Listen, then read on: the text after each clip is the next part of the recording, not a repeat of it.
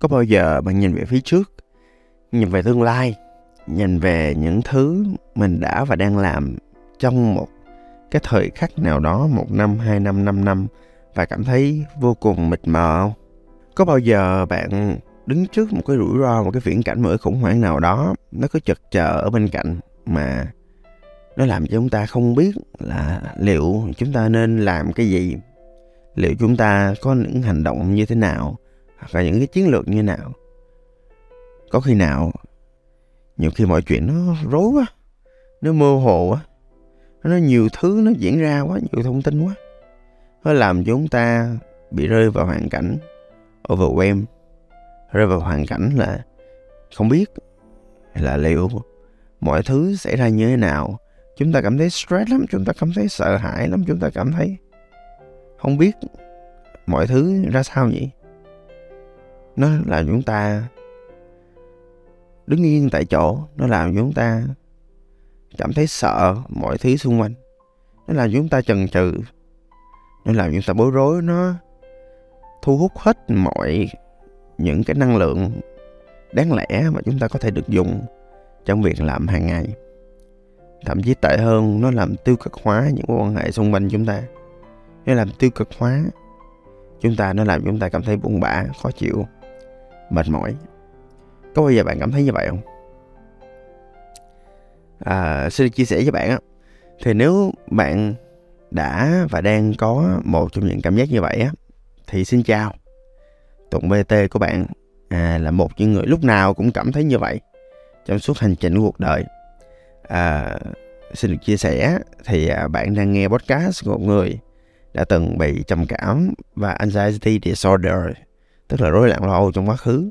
Điều đó dẫn đến cái chuyện là thỉnh thoảng tôi luôn có những cái cảm xúc như vậy á mọi người. À, tôi luôn ờ, thỉnh thoảng tôi có những cái tự nhiên trong đầu mình có những cảm xúc tiếc nuối có những cảm xúc mệt mỏi à, có những cảm xúc hối hận đến từ quá khứ mà mà thực ra xét về mặt lý trí tôi chả hối hận gì chứ chân trời không có hối hận một cái gì hết. À, hoặc là thậm chí tôi nhìn về tương lai và thấy nó mịt mù. Mỗi lần mỗi khủng hoảng xảy ra là tôi bị rơi vào một trạng thái vô cùng sợ nó tiêu tốn hết tất cả năng lượng của tôi vô mọi thứ. Và cũng may là tôi là một dạng cũng hành động á mọi người. Một dạng cũng không có bỏ cuộc trước cái chuyện gì đã và đang diễn ra. Tôi có nhiều cái phương pháp, tôi có nhiều cái cách thức để học hỏi, để phát triển bản thân mình ra khỏi cái thứ đó.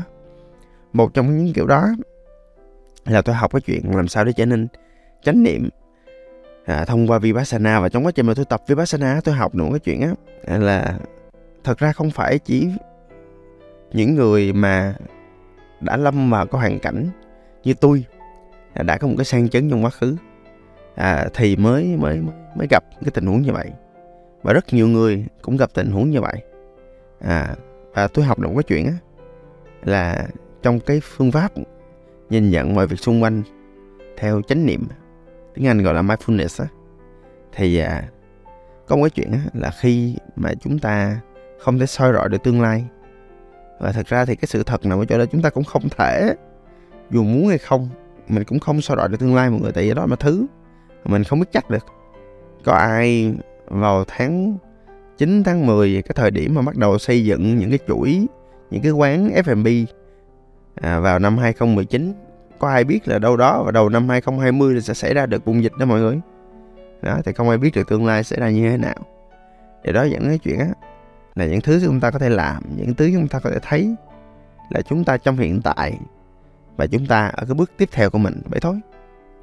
Vậy thì cái thứ quan trọng nhất đối với bản thân mình khi mình mơ hồ mình sợ hãi mình mệt mỏi mình khó chịu mình trong một mớ bong bong khủng hoảng thì à, nếu mà bạn vẫn chịu được, thì ok, thì xin chúc mừng bạn. Bạn là một người mạnh mẽ.